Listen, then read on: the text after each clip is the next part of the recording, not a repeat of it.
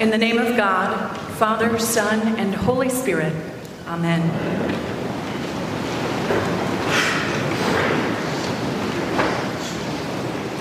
My brother and sister in law got married on the first Saturday in uh, June in Connecticut about nine years ago while I was, while I was in seminary.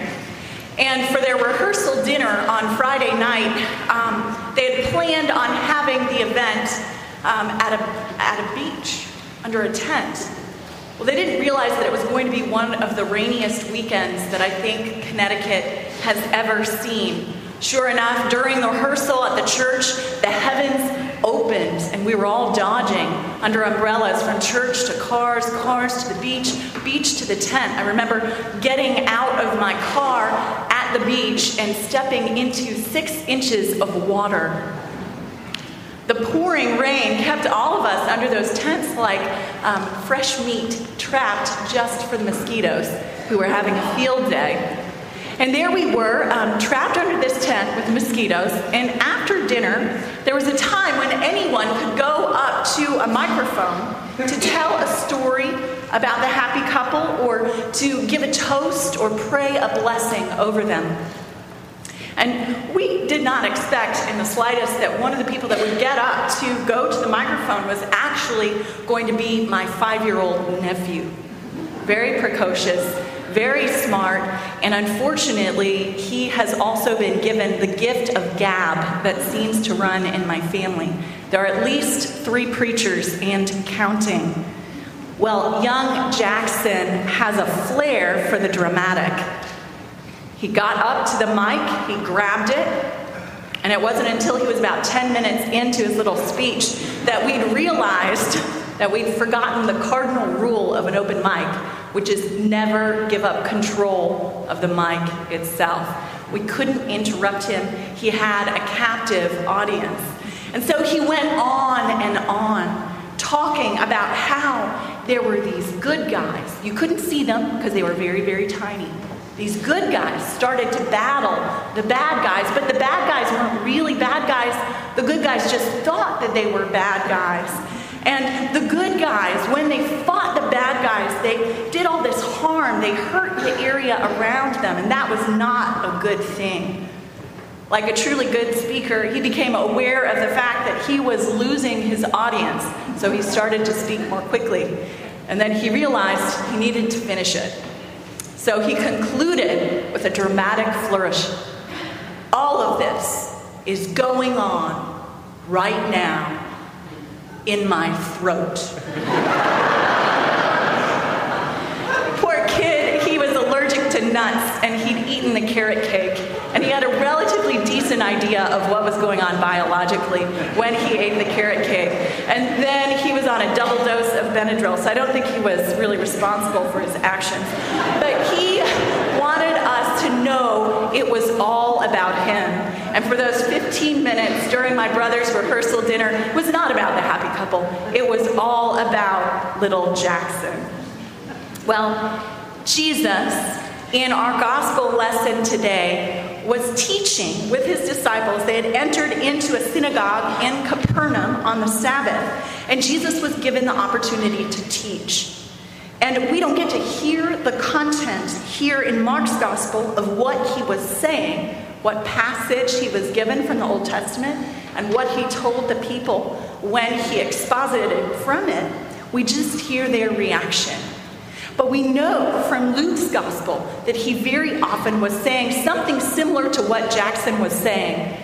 This is all about me.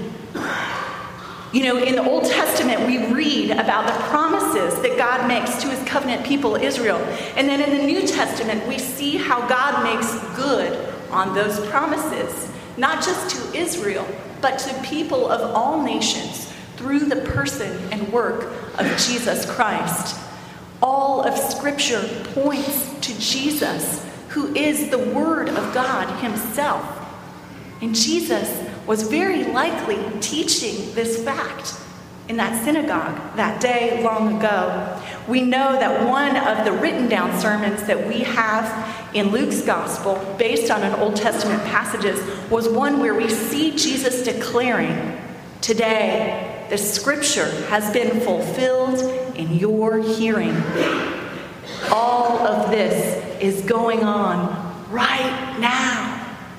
That's probably what he said to them. No wonder that people were astonished at the way he taught. No wonder people thought he was crazy or a blasphemer.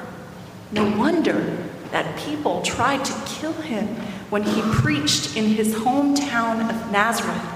Because if he was not who he said he was, if Jesus is not who he claims to be, then he is a blasphemer. He is arrogant to the uttermost.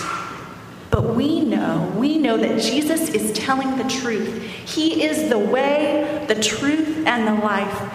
Jesus Christ is the Word itself, who was in the beginning with God, who was God, and who became flesh and dwelt among us. God's written Word, Scripture, bears witness to Jesus, who is the eternal Word made flesh.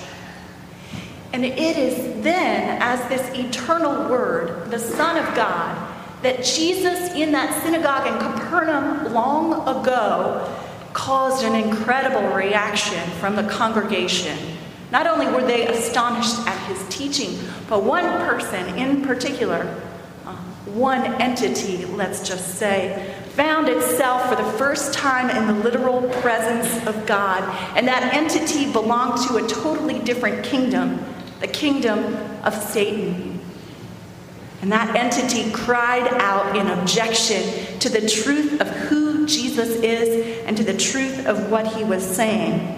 Through the mouth of the man that he possessed, an unclean spirit shouted, What have you to do with us? Have you come to destroy us? This demon claims to know who Jesus is. You are the Holy One of God, as if that supernaturally given knowledge could spare him from being commanded to relinquish the man that was under his power and sway.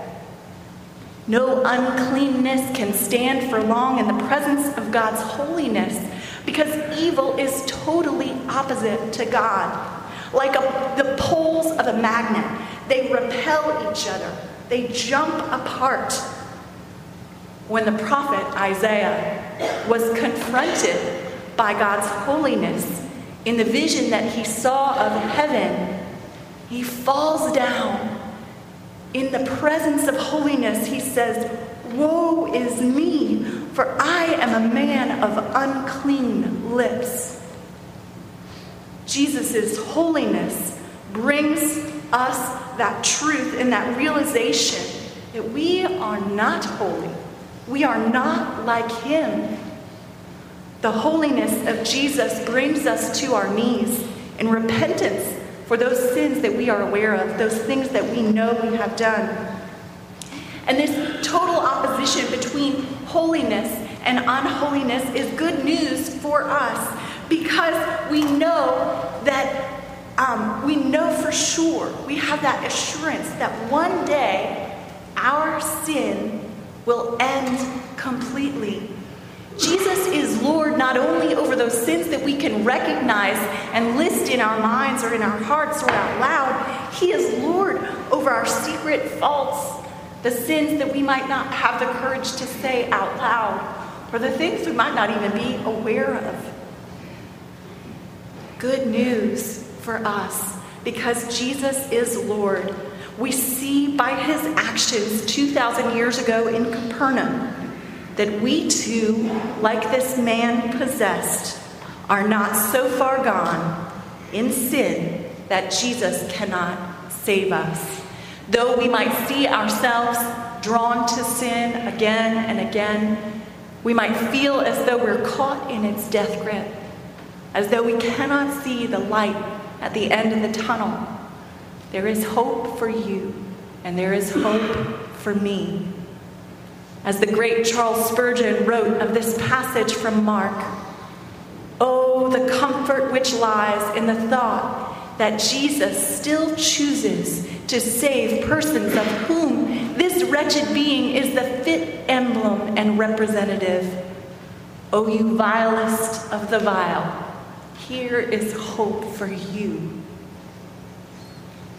Because he is the Word of God, the Son of God, Jesus, by a simple word from his mouth, delivered the man in that synagogue from the oppression of evil, from that possession by an unclean spirit. All he did was command, and the spiritual force was defeated. And in this moment, when the freed man is gasping for breath on the floor of the synagogue with a new lease on life, with a new vista opened up around him, the people in the congregation cannot help but marvel at Jesus and at the authority that he has. Jesus has authority, and his teaching and exorcism in this passage display the incredible power that he has as the Son of God, the true King of Israel. He has authority in heaven and on earth. He teaches with authority. He casts out evil with authority. And most importantly to us as individuals, he has the authority to forgive us. Jesus' heavenly authority lends teeth to the very fact of his forgiveness of us. I think about this kind of authority when I think about who has the power to say, I love you to me. Tis the season, isn't it? Well, when I was, the men haven't realized it yet, ladies. They don't know that Valentine's Day is, it is, Valentine's Day is coming up. Now you know, men. Um, when I was a zealous teenager, about 15, my family moved from Pittsburgh to Boston. And I found myself transferring from one youth renewal group to another one. And I left behind all of my friends and I was starting to put down new roots.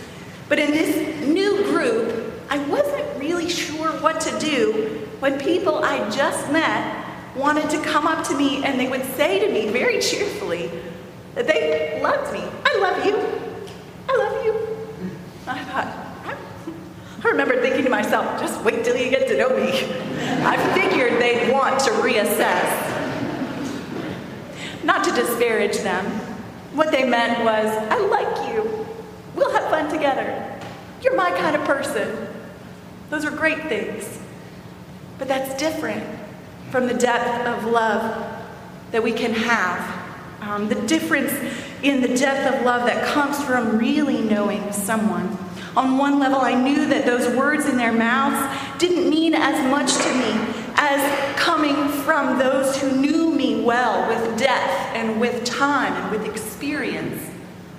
My voice teacher in New York City during my brief stint as an actor once said to our class, Beware of any boyfriend or girlfriend who says to you, I love you.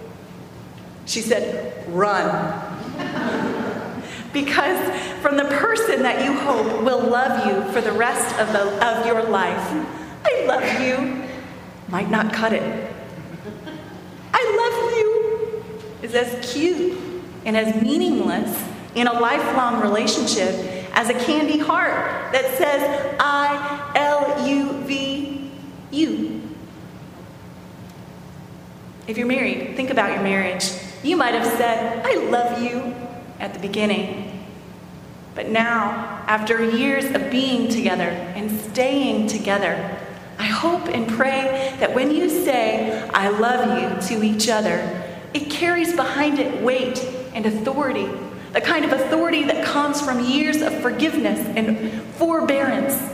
You have seen more of each other than anyone else.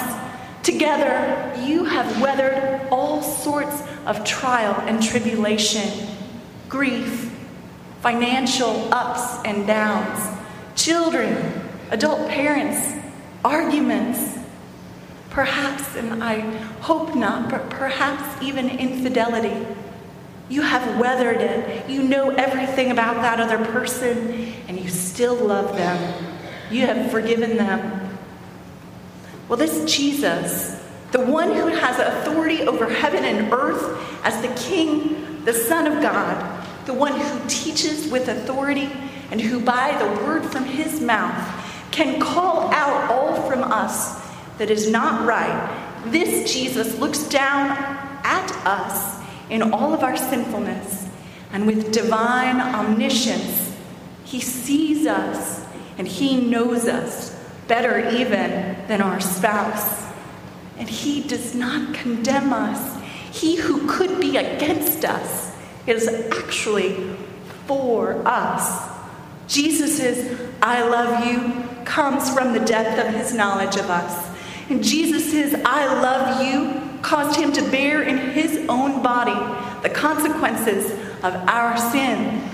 Jesus brought his I love you to the cross, where his forgiveness and forbearance come from, the very depths of his being to ring out throughout time and space to us today. Scripture is all about him and the Son as the Son of God. And Jesus has given it all up for us just to say with authority, I forgive you. I love you. Let us pray. Lord Jesus, call out all within us that is not holy, not clean, not true. Give us even that gift, the grace to repent. O eternal word, speak over us your words of love that come from the depths of your being and the weight of your sacrifice for us. I love you. We give you thanks and praise for your love, and we ask this in your name. Amen.